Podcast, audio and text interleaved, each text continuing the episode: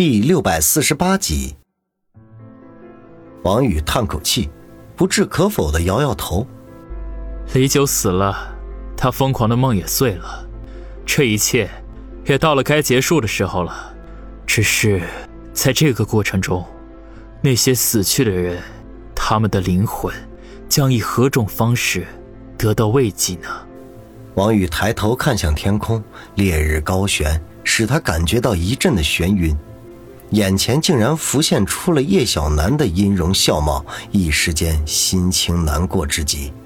此时此刻，与遥远缠斗的公孙管家见到自己的主人已经自杀，顿时发出一声凄厉的吼叫。面对遥远射来的飞刀，不躲不闪，瞬间中刀砰然倒地，至死。他的双眼仍旧圆睁，脸上的不甘之色就此凝固。一阵山风不合时宜的刮过，带着广场上浓浓的悲情和血腥味飘散到了整座莫干山。七爷默默地走到王宇身边，轻轻地拍了拍他的肩头，用和蔼的口吻说道：“王宇啊，每次你遇到危险，我都没有及时出手相救，你是不是很恨我？”王宇并没有立刻回答。而是将那块七黄绝玉从衣服里取了出来，仔细端详了一下，将它送到七爷的面前，自嘲的一笑，说道：“七爷，这七黄绝玉不太适合我，您还是收回去吧。我明白了，其实我就是个平头老百姓，就应该过那种平平淡淡的生活，开着我那辆出租车，走街串巷去谋取生活。”七爷没有接过七黄绝玉。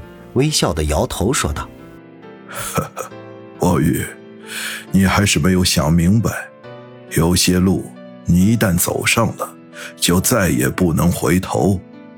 就像老九，其实我想在最后一刻，他肯定后悔自己的所作所为，可是他已经没有了选择的权利，只能一直走下去，哪怕是死路一条。”其实，我们每一个人，又何尝不是如此呢？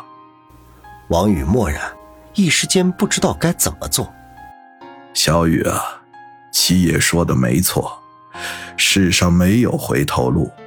这块七皇绝玉，你还是收起来吧。八爷走过来，沉声的说道。王宇苦笑一声，嘀咕道：“岳父大人都这么说了。”我只能尊敬不如从命了。说着，重新将七皇绝玉挂在了脖子上。他知道，从这一刻开始，他的人生将再度发生翻天覆地的变化。老八，给我几天时间，等我安顿好家族的事情，就和你去天堂岛。我也是时候给冰儿一个交代了。这时候，七爷忽然说道：“八爷，点点头。”环顾了一下广场的四周，慢悠悠的说道：“好吧，不过这里血腥味太浓了，我还是带着孩子们去山下等你吧。”七哥，有些事情，好自为之。七爷愣了愣，嘴角勾起一抹不自然的笑容来。我知道。好了，那我就先走一步了。我想。白冰知道你去天堂岛见他，一定会很开心的。八爷向王宇等人招招手，便向七爷告辞。王宇等人本来就没带什么随身物品，直接离开了广场，出了李家大宅，向山下而去。途经那块闲人免祭的石碑时，王宇心中不由得暗想：李家这座深宅，闲人还是不要进的好。听众朋友们，大家好，我叫渊白心。呃，《极品的哥》这本书今天就已经全部完结了。呃，在这里呢，呃，非常感谢大家能够一如既往的陪伴我们，一直走到最后的那一刻啊。呃，书呢可能会就是说，在整个写的过程当中，在剧情方面可能会有一些瑕疵。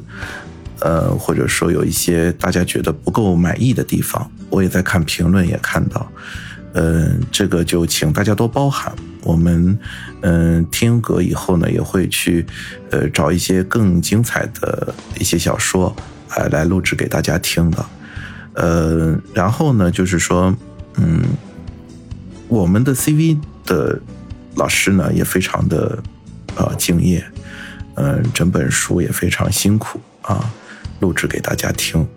呃，这里呢，我也非常的感谢那些 CV 的老师的辛苦的工作。呃，在这里呢，也希望大家能够在以后的日子里面，一如既往的支持我们听音阁。我们听音阁呢，也会呃更加努力的制作呃有声小说，啊，给到大家去啊倾听啊。